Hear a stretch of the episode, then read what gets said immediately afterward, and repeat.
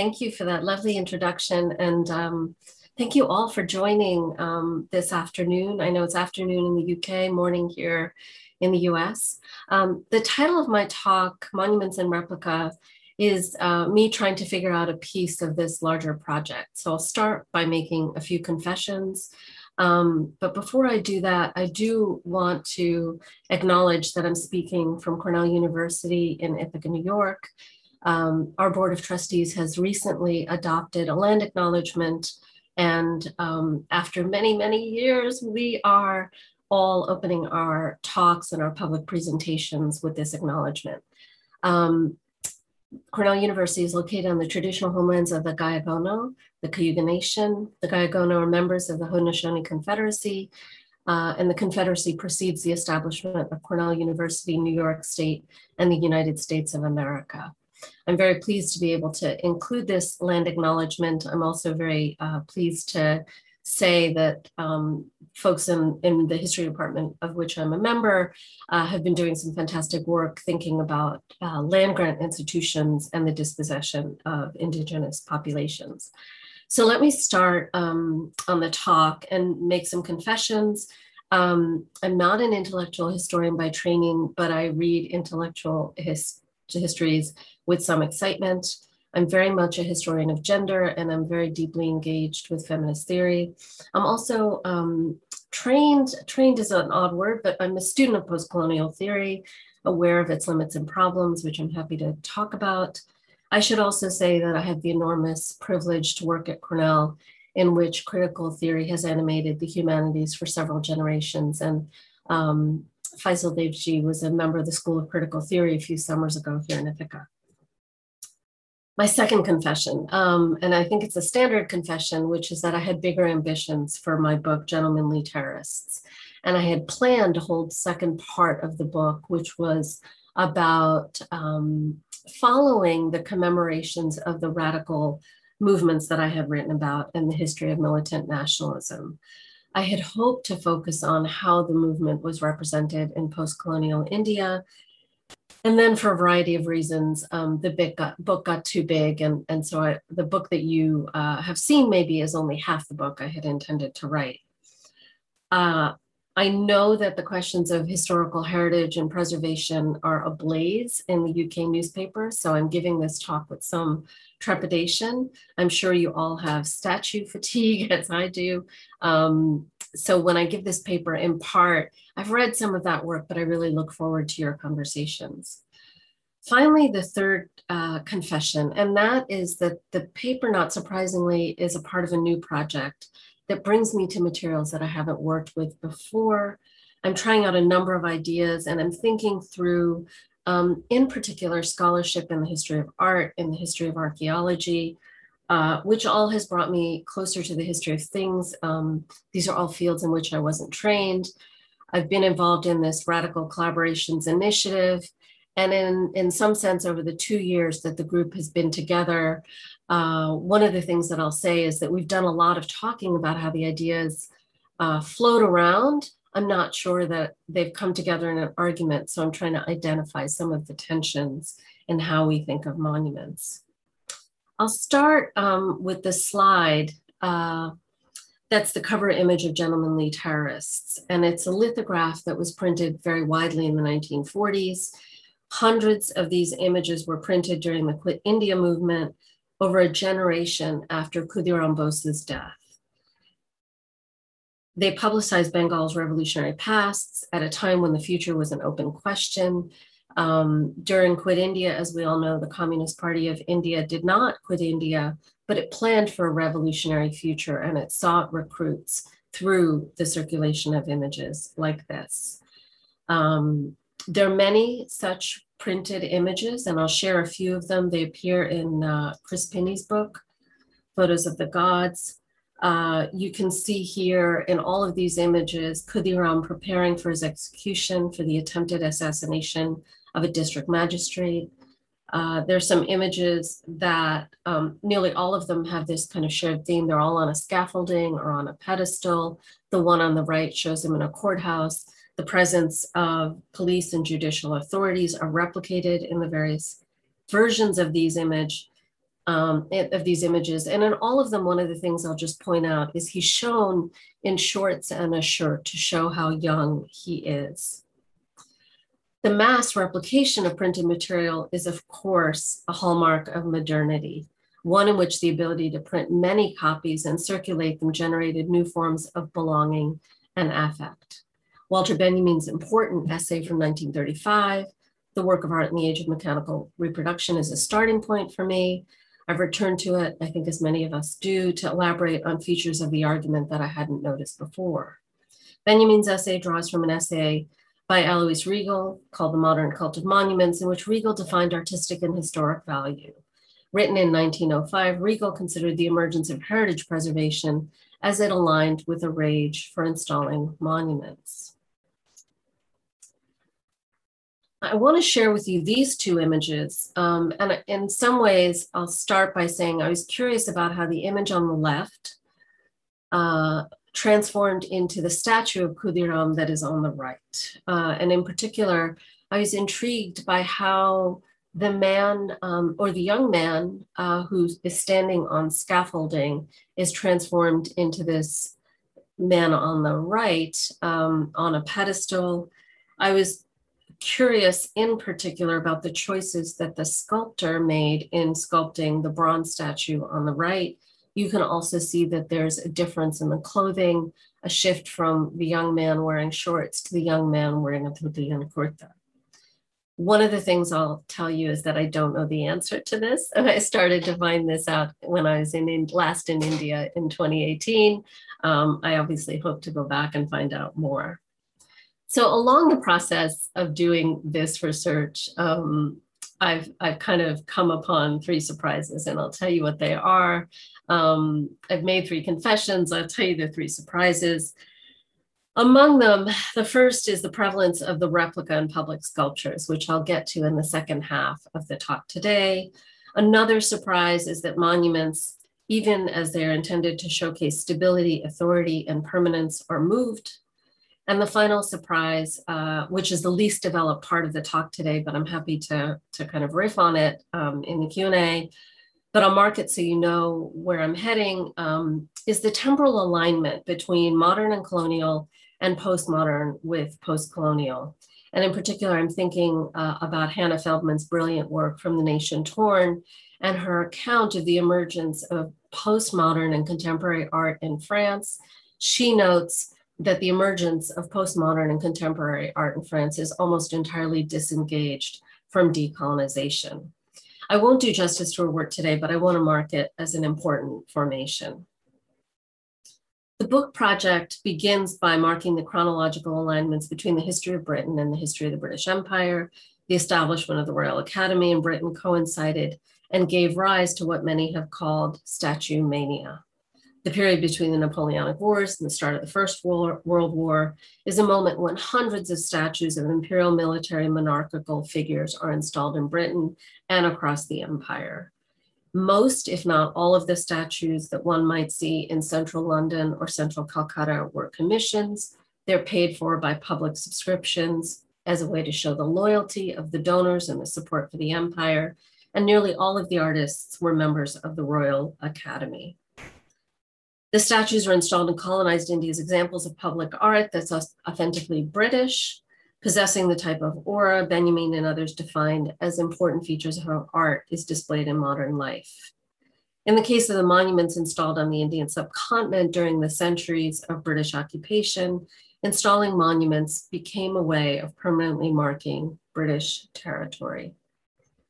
There's a number of books that have addressed this, and I've just put up some covers to kind of talk through them, um, not with any deep engagement, but with some reference points. The dramatic increase in mutiny monuments, as Meena Rajagopalan and Zahid Chaudhary have shown, materialized the trauma suffered by British colonizers.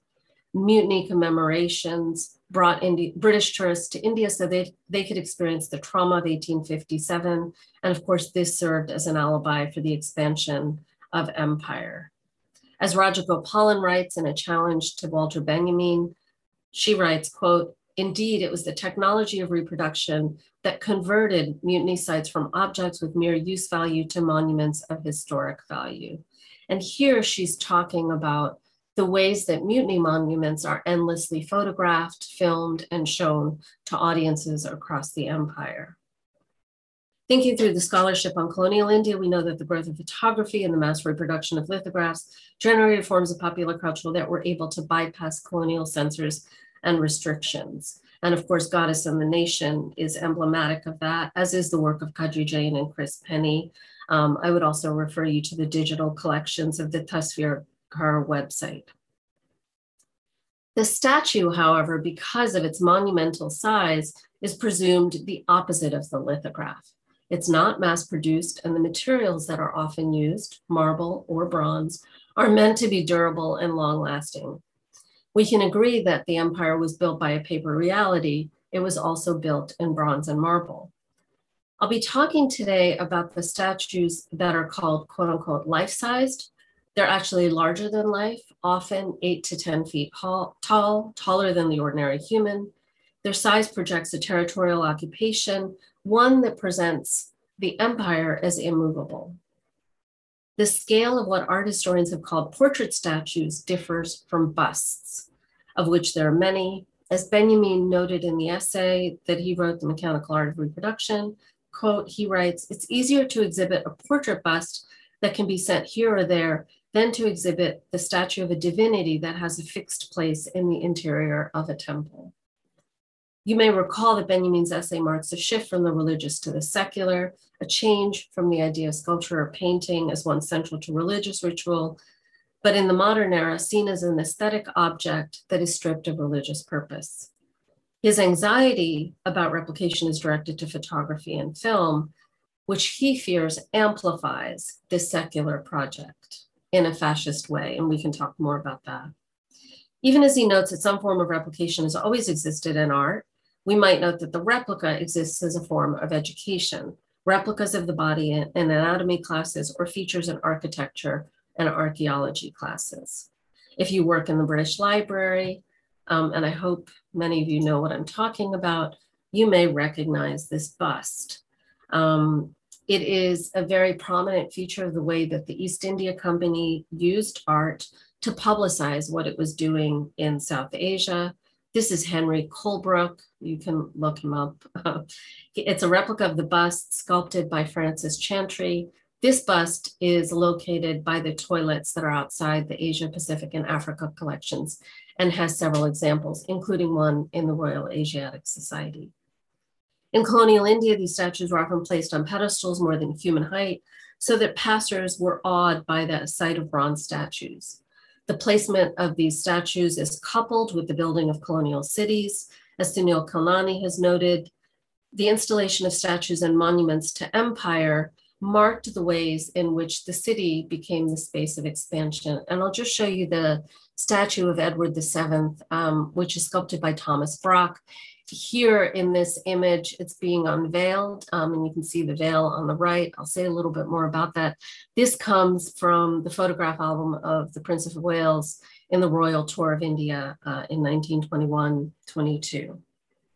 Moving a seemingly immovable object from London to Calcutta showed how colonial resources, shipping and transport, as well as the cost of commissioning an artist with payment of the requisite materials were used to establish political authority.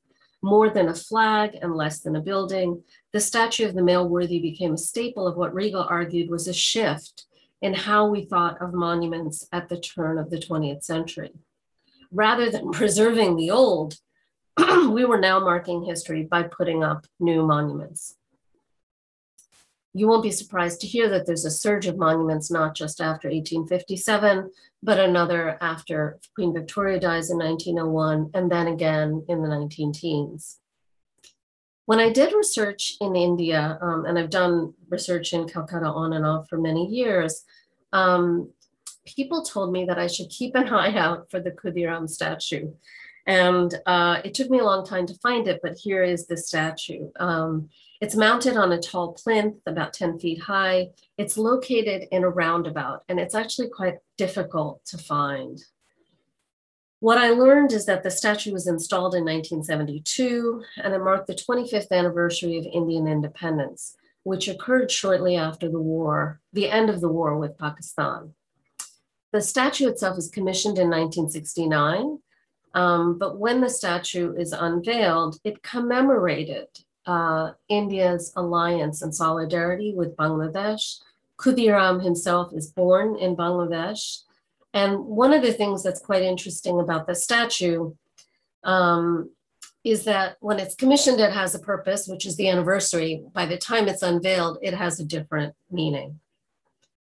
What I learned as I researched this statue was that it had replaced another statue. And that statue is this statue of Lord Auckland, Governor General of India from 1836 to 1842, Sculpted by Henry Weekes, professor of sculpture at the Royal Academy, the statue was installed in 1848, shortly after Eden left India to return to England. Some of you will recall that Eden had managed a disastrous intervention in Afghanistan during his term. He's commemorated for his service in India nonetheless. By the time, by now, for some of you, Henry Weekes, or the name of Henry Weekes should ring a bell. He's also the sculptor who made the statues at the Oxford Martyrs Memorial that was designed by George Gilbert Scott. Lord Auckland, here on the right, had never been to New Zealand in his lifetime, even though the capital city was named after him. You see him donning scholar's robe in the city center, modestly at street level without a pedestal. In this slide, maybe I could see show you the next slide, and let me just see if I have it. In this next slide, you can see where um, the statue was originally mounted. Uh, this is an image, uh, a hand-colored photograph from 1851 that showed its placement outside Eden Gardens. The two statues share very little except that they're both in bronze. Maybe I'll bring you back to that. One of the things that's interesting is the robing, and that gets us back to the dhoti. I want to get away from the idea that the Khudiram statue replicated Auckland, but rather I want to suggest that Auckland was a replication of the ancient statues that preceded him. The idea that Indian rulers were keen to replace statues of colonial rulers seems to have been a consistent fear in the 1950s and 1960s. Some figures actively promoted, not the figures themselves, but their followers, promoted the installation of statues to replace those who had existed before. And I'll, I gave you a glimpse of this statue, but I'll share it with you now. Um, this is a statue of Subhash Chandra Bose on the left and James Outram on the right. You can see it's a replica of the same statue. Outram was at the Shambazar crossing um, before this was installed in 1969 on the left. If you don't remember who James Outram is, you know that there are lots of city streets named after him. He was resident in Lucknow in 1854, actively uh, involved in the annexation of Awadh and then suppressing the 1857 mutiny. Although we're reading a great deal about iconoclasm against colonial statues, relatively few statues were destroyed when the British left India. Most were moved to another location or gathered in museums. When the Calcutta Municipal Corporation invited the city of Auckland to cart the statue away, a corporate donation from the New Zealand Insurance Company made the reinstallment possible in 1969. So, one of the things I'm really interested in is these post colonial moving of statues across continents. And nearly um, in all the cases I've found so far, what's interesting is that it involves some kind of private philanthropic donation. So, even though these are statues in the public, they're always funded by private donations. I'll just show you another statue that's moved. I showed you Edward VII here on the left in New Delhi in 1969. It too was moved to Toronto uh, in Queen's Park. Reflecting on the 19th century, a century in which collecting and classifying evidence of the past was widely embraced, Alois Riegl defined the modern cult of monuments as a range of values attached to material objects art value, historical value, use value, and to that he added commemorative value. Distinguishing between those who accepted the decay of old buildings against those who advocated preservation and restoration, Riegl specified that a growing commitment to preservation invested many objects, even those that were dilapidated or outdated, with new meanings. As the century ended, the conceit of the modern era was that all types of historical evidence, old or not, were to be maintained, restored, and archived rather than lost to the past. And of course, this speaks to certain kinds of ambitions that are very much part of the 19th century universal. As Riegl argues, monuments with, quote, intentional commemorative value aims to preserve a moment in the consciousness of later generations, and therefore to remain alive and present in perpetuity, close quote. In the colonies, monuments were installed to mark Britain's place in India's history. They were also intended to outlast the British. As Joseph Koerner, the art historian, has written, quote, monuments are built obstinately to endure. And I'll just reflect on this um, statue of Edward VII, which I've written a little bit about. It's actually installed at the height of non cooperation. The urge to preserve depends on the idea that these monuments were unique and singular. To topple a statue or behead a statue is to kill the king. More important, it depends on a logic central to Benjamin's logic that reproduction is some kind of loss to authenticity. So in the next part of the talk, I want to turn to the use of the replica in colonial statues. And, and before I do that, I want to share in quick succession a few examples, not to overwhelm you with evidence, but to guide you to the next phase of the talk, which is about the replica. And in particular, I want to focus on the generative nature of the replica and what replicas can do. So let me show you this statue, which if any of you spend time in London, you may recognize. This is John Lawrence, also formerly a Viceroy of India. This statue on Waterloo Place looks like the original. Um, it in fact is a replica that was made after the family of John Lawrence complained about the original. The, sculpt the sculptor, uh, Joseph Boehm, made a new one from the cast with a different inscription and the old one was sent to Lahore, which, where Lawrence really made his mark. Um, and of course, some of you know he was chief commissioner of the Punjab. So this is uh, an image of the original statue. Uh, it was originally placed in Waterloo Place, moved to Lahore, and now actually it's been moved to Ireland in 1957. The next statue um, I'll share with you, and you can tell I have a lot to say about statues. So there's this little um, sculpture on the bottom, the ball. So ask me about the monument, that monument, if you want to know more. But the statue I just want to, the replica here I want to address is um, the statue that's been relatively uh, controversial in recent months. Um, Lord Clive here on the left in front of Whitehall, on the right in uh, Victoria Memorial. Um, these statues are put up in 1912 by Lord Curzon after Curzon resigned his position as Viceroy of India. In spite of some significant opposition, Curzon raised the funds to commission a statue of Clive by John Tweed. Although the installation was, was installed, the Clive statue was nonetheless installed outside the Foreign Office in 1916. It shows Clive dressed in military clothing, but I'll just focus your um, attention to the pedestal where there are bas reliefs on each side showing three historical scenes from Clive's career in India. The victory at uh, Arcot in 1751, victory at Plassey also in 1751, and the accession to Diwani. You'll notice um, on the right-hand side that such a pedestal does not exist. Um, it was shipped to Calcutta where it was installed in the Victoria Memorial in the 1920s, 150 years after Clive's term in India had ended. There are not the history lessons on the pedestal on the right. It is a replica made in marble. I should also say that Jennifer Howe, the art historian, is going to give a talk about this in a few weeks' time, which I recommend. Um, one of the things that's interesting about this replica, of course, is that people in Britain needed a history lesson. People in India might not want to be reminded of that history lesson. So I'm going to take a breath and pause, and I'm going to turn to the next um, section of the talk and start by saying, This is the part I really don't know anything about, but I've become completely invested in contemporary art. Um, and because we've all been away from our libraries and archives, um, I've taken this pause to kind of more fully engage in the ways that contemporary art is talking back to empire.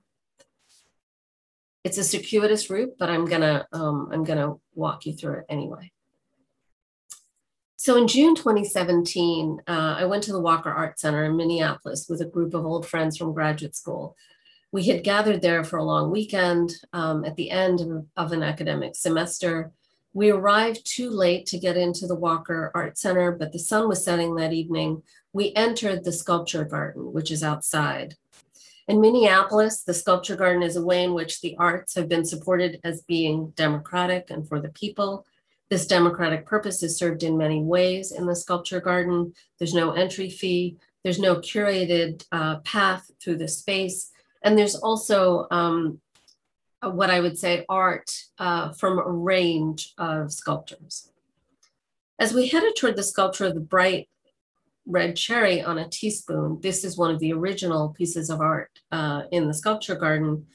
I did a double take at the sculpture that is placed further along, and you can see it in the distance um, here. It was an enormous blue rooster, looking regal in size and color as it looked over the sculpture garden. I had an intense moment of deja vu. I knew I had seen the sculpture before, but I had never been in Minneapolis. Later, I recall that I had seen the big blue rooster in Trafalgar Square one summer when I was doing research at the British Library. The sculpture had been mounted on the fourth plinth at Trafalgar Square, where it was displayed from July 2013 to February 2015. At first, I thought it was very strange that a statue of a blue rooster was moved from London to Minneapolis, from the heart of empire to the heart of the American Midwest. Then I learned that this was a case of two statues and the statue, which is called Hahn in German slash Cock, which is its translation in English, had been originally designed for the fourth plinth in Trafalgar Square. And for those of you who don't know, the fourth plinth hosts a rotating series of art installations that are specifically commissioned for that space. The version that was in Minneapolis was a replica, hence the two dates, 2013 and 2017. My book's argument, um, and I'm imagining this as an epilogue or a final chapter, is heading toward making a case for contemporary art as an important form of public criticism. And the artist that I'm really most engaged with is Kara Walker and her commission in the Turbine Hall at Tate Modern a few years ago. Today, I'll focus on Katharina Fritsch, in part because her work allows me to elaborate how her aesthetic and artistic choices critique the concept of the public statue and the idea of the replica. The blue statue, when it was originally shown in London, was unveiled, and unveiled here is an important idea, by the mayor of London, who was then Boris Johnson. The idea of unveiling, which is so central to feminist and post colonial thinking, is an important form of ritual when it comes to public statues. I won't have, I think I don't have time um, to share with you uh, this statue, but you should watch um, Boris Johnson unveiling the statue, um, he makes various kinds of uh, comments uh, about the use of the word cock, which you can watch, and I'll I'll put it in the chat when I when I finish. Over the last two decades, the space of the fourth plinth has become a space for contemporary commissions that are overseen by the Mayor of London's Fourth Plinth Commissioning Group. The group aims to consider how to remake this, this space known as the Heart of Empire with a rotating series of public sculptures. It has an imagination of a more inclusive and multicultural public in mind. And one of the interesting things about Katharina Fritsch is, of course, she is both German and also an avowed feminist. She's been described as a sculptor of the female gaze, and she commented that her design was intended to be humorous she intended for this to be a double entendre and a counter monument that drew attention to the masculine and martial forms of the other statues in the square. The Guardian's review ran under the charged headline Big Blue Cock Erected on the Fourth Plinth. Uh, it noted the sculpture was gleefully feminist, poking fun at the statues of men, Nelson, George IV, and the generals Havelock and Napier. From Trafalgar Square, the 14 foot tall monument was moved to the National Gallery of Art in Washington, D.C. in July 2016, where it is now permanently situated. What's most important is the sculpture stands on the ground so that an observer can stand feet to feet with it. The proximity allows the viewer to see the detail on the rooster's features, which are carefully crafted from fiberglass to replicate the figures on the real, the, the features of a real rooster.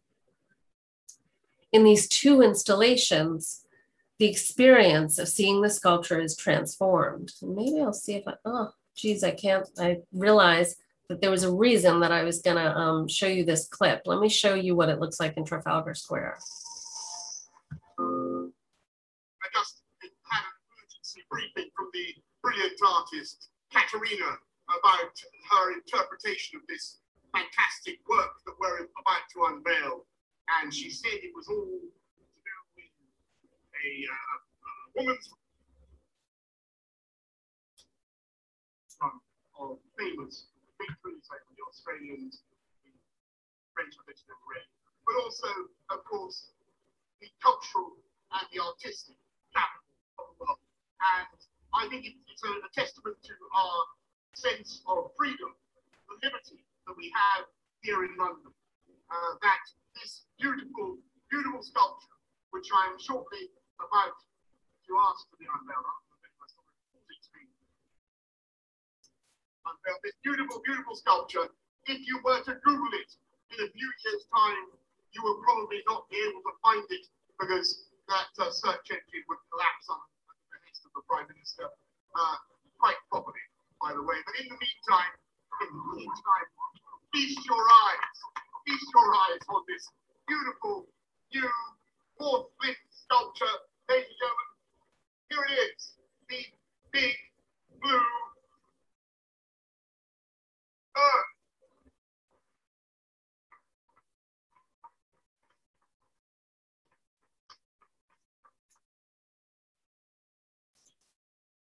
So I don't know how many of you were able to hear Boris Johnson's words, but um, in the unveiling, he said uh, if you were to Google it in a few years, it would crash the search engine, and the prime minister might, in a few years, ban it, which I think is uh, interesting. Um, in these two installations between Trafalgar Square and um, the statue, the sculpture here in, in Washington, D.C., the experience of seeing or experience the sculpture has been utterly transformed merely by the fact that the one in DC does not have a pedestal. In this sense, it provokes an older set of questions about aesthetic values, about the importance of frames to paintings, columns to a building, and one might add pedestals to sculptures. When Kant posed the question of parergon, a, a Greek concept, he expressed an anxiety that frames and pedestals added to the excessive ornamentation that was a hallmark of the Baroque. As the classicists Verity Platt and Michael Squire have noted, and let me just share with you some of uh, their work. As the classicists Verity Platt and Michael Squire, Squire have noted in their engagement, in Derrida's engagement with Kant through the idea of the supplement, the pedestal is not a mere adornment, but rather the existence of a pedestal transforms the viewing experience for the person looking at a piece of art. In this reading, Platt and Squire press the idea that no art, particularly ancient and classical art, is ever finished. And here they're very, very interested in the replications of classical art through um, the two millennia of uh, what is called Western culture. They draw from the work of contemporary artist Antony Gormley to show how sculptures are mounted in different ways and provoke us to think about statues in a new way. Like Fritsch, Antony Gormley has been a part of the Fourth Plinth Commissions. The Blue Rooster, and I'll just go back just to show you uh, some of other uh, Fritsch's sculptures. The Blue Rooster is one of Fritsch's largest sculptures and demonstrates how she takes ordinary objects and plays with scale. Her other sculptures uh, of the egg, of strawberry, of a skull, the model of the Madonna, enlarge these forms so that we can see the details more closely. And on the right, you can see the seeds of the strawberry. In Benjamin's account, the replica allows us to see things that we might not have seen. In film, it's possible to slow down movement so that we can see the component parts that the human eye might not see quote, technical reproduction can put the copy of the original into situations which would be out of reach for the original itself. For sculptors, the model is a way to experiment with technique using a low cost material, usually plaster. Fritsch uses plaster casts, a method that's long been deployed in sculpture, and increasingly she uses 3D printing to generate molds at different sizes. Her use of 3D printing means that she can scale objects to small to much larger. What she's been doing is working with these different scales as a way of thinking about how replicas at different sizes do different things. Some casts are preserved so that the bronze statue can be replicated. And I want to end with that. So think about how these casts are being uh, made. When plaster casts are preserved, They've been used in archaeological studies, both to document and to study. And I'll just show you a statue that Jennifer Trimble has identified. She works on Roman archaeology. And she notes that this statue of the large Herculaneum woman found um, in the early 1700s and 1710s after the discovery of Pompeii became the classical the classic image of the female form and it became very popular in the art that followed Many of these statues were brought back to Europe and became a part of royal collections in the 18th century. Others remained where they were, and in the 19th century, archaeologists became especially concerned that these type of artifacts remain exactly where they were. And instead, the plaster cast became the way that you could show people the statues that existed in the ancient past without actually moving the statues. As Mari Lending argues in Plaster Monuments, casts of classical forms were used to train archaeologists, classicists, art historians. The copy became a low budget way to train students. And what she writes about is how most major universities have cast collections. Cornell's does, as does Oxford's. Although the collections have been destroyed in some of the major museums in which they existed, the Boston Museum of Fine Arts and the Metropolitan. This is the type of cast collection that a Royal Academy sculptor would have trained on before they cast their own sculptures. Um, and I'll just show you a cast that's in the Cornell cast collection. There's about um, 800 casts in this collection. And I would describe it as a hodgepodge in the sense that they're busts, they're life-size statues, they're also casts of architectural features. Cast collections made from ancient statues are no longer the way that sculptors learn how to sculpt. For someone like Katharina Fritsch working in contemporary art, the idea of replicating or playing with the classical foundations of sculptural art has been put aside in favor of reworking models that are on everyday objects. I want to just show you um, the third version of the rooster, and it was shown last year in LA here it's mounted on a green pedestal, it's indoors with statues that really are of two life-size people. So these people really are between five and a half and six feet tall.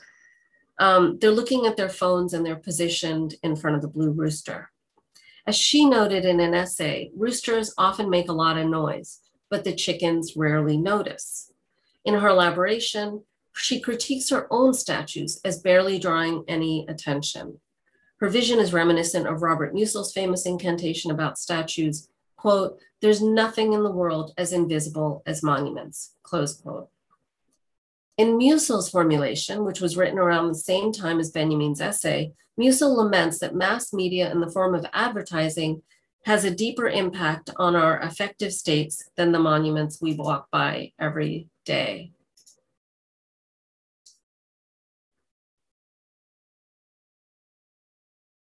The site of Trafalgar Square was pure genius for the Fourth Plinth project because it's often the place that those who want to establish, uh, install celebratory statues want to place their heroic figures.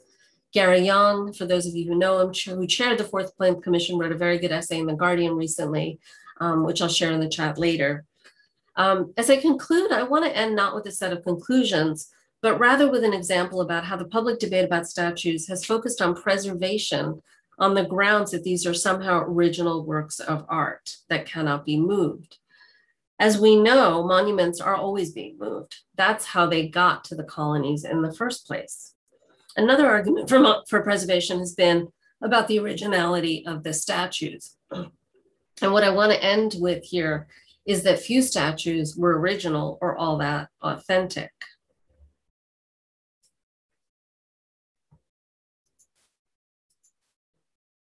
So I focused on um, Fritsch in part because I really wanted to bring you Trafalgar Square. Um, and the part that I want to talk about in closing has a longer version of an essay that I've written for the Royal Historical Institute blog that'll go live next week. The essay focuses on an effort that followers of Cecil Rhodes made in the 1930s to have a statue of Rhodes installed in Trafalgar Square. It's the same group of followers that proposed the installation of Rhodes at Oriel College in Oxford. It occurred a generation after Rhodes died, and the argument at that point was that Rhodes' legacy was being forgotten. For reasons that are unclear from the records, the Public Works Department resisted having a statue of Rhodes placed in Trafalgar Square. And instead, they suggested that the, the people who wanted to donate the funds for it look elsewhere. I want to start here with the original statue, and original in quotes, to commemorate Cecil Rhodes. It's on Table Mountain in Cape Town, South Africa, and it is described as Cecil Rhodes on a horse. The statue was shown at the Royal Academy in 1904 before it was sent to Cape Town, where it was installed in a park and memorial designed by Herbert Baker, who is the same Herbert Baker who designed the central buildings in New Delhi. The Cape Town installation is flanked by lions. You can see them here on the left. The lions are deliberately replicas of those that are at Trafalgar Square. On the right is a display from November 2017. This version is the fourth version of this statue and will be placed at the George Watts Gallery south of London. So I read these documents a few years ago thinking that there was no statue of Rhodes to London, which is something um, that his followers proposed several times from the 1930s into the 1970s.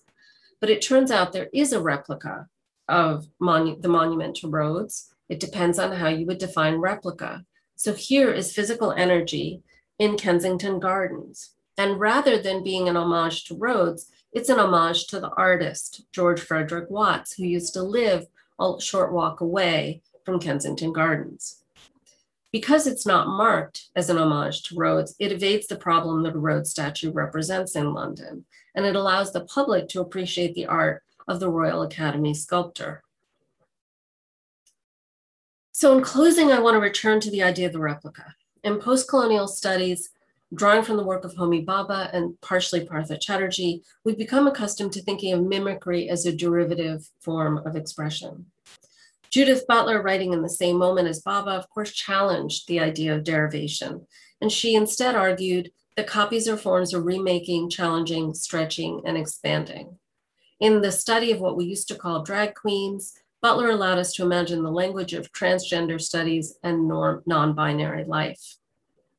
So, in the larger project, I want to think through how the replica became an important way of creating a visual unity between cities of the empire Auckland and Calcutta, Delhi and Toronto, London and Cape Town, and of course, Calcutta in its very iterations. The replicas tied Britain's campaigns for public art and public sculpture to sites that were never public in the same way.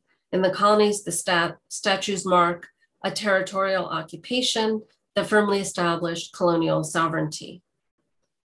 This permanence belied the idea that Britons would ever leave. And of course, all of these statues have outlasted the British Empire by over 70 years. The mounting and the pedestals are crucial. I've shown you just one example of that in the Lord Clive statues in London and in Calcutta. It's interesting that contemporary st- artists are self consciously playing with how statues are mounted. It's interesting also that Antony Gormley suggested a few weeks ago that the Statue of Rhodes should be turned around as a way, as a low cost way to show that the circumstances have changed and the historical conditions under which Rhodes was installed no longer apply. Contemporary artists like Gormley Fritsch and Kara Walker are actively creating these sculptural traditions. And I'll just share the statue of um, the commission that Kara Walker did. It's on the right in the Turbine Hall at Tate Modern. It's now been disassembled. And the, the statue after that she is critiquing on the left, which is the Victoria Memorial statue done by um, Thomas Brock. In closing, I hope we can emerge from the era of statue mania to a new age of public sculpture that is truly public. I hope we can begin to imagine how feminist and decolonial works of art might challenge the legacy of public statues and colonialism. In my imagination, as we travel from city to city, which many of us do, I hope that we can encounter big bluebirds everywhere.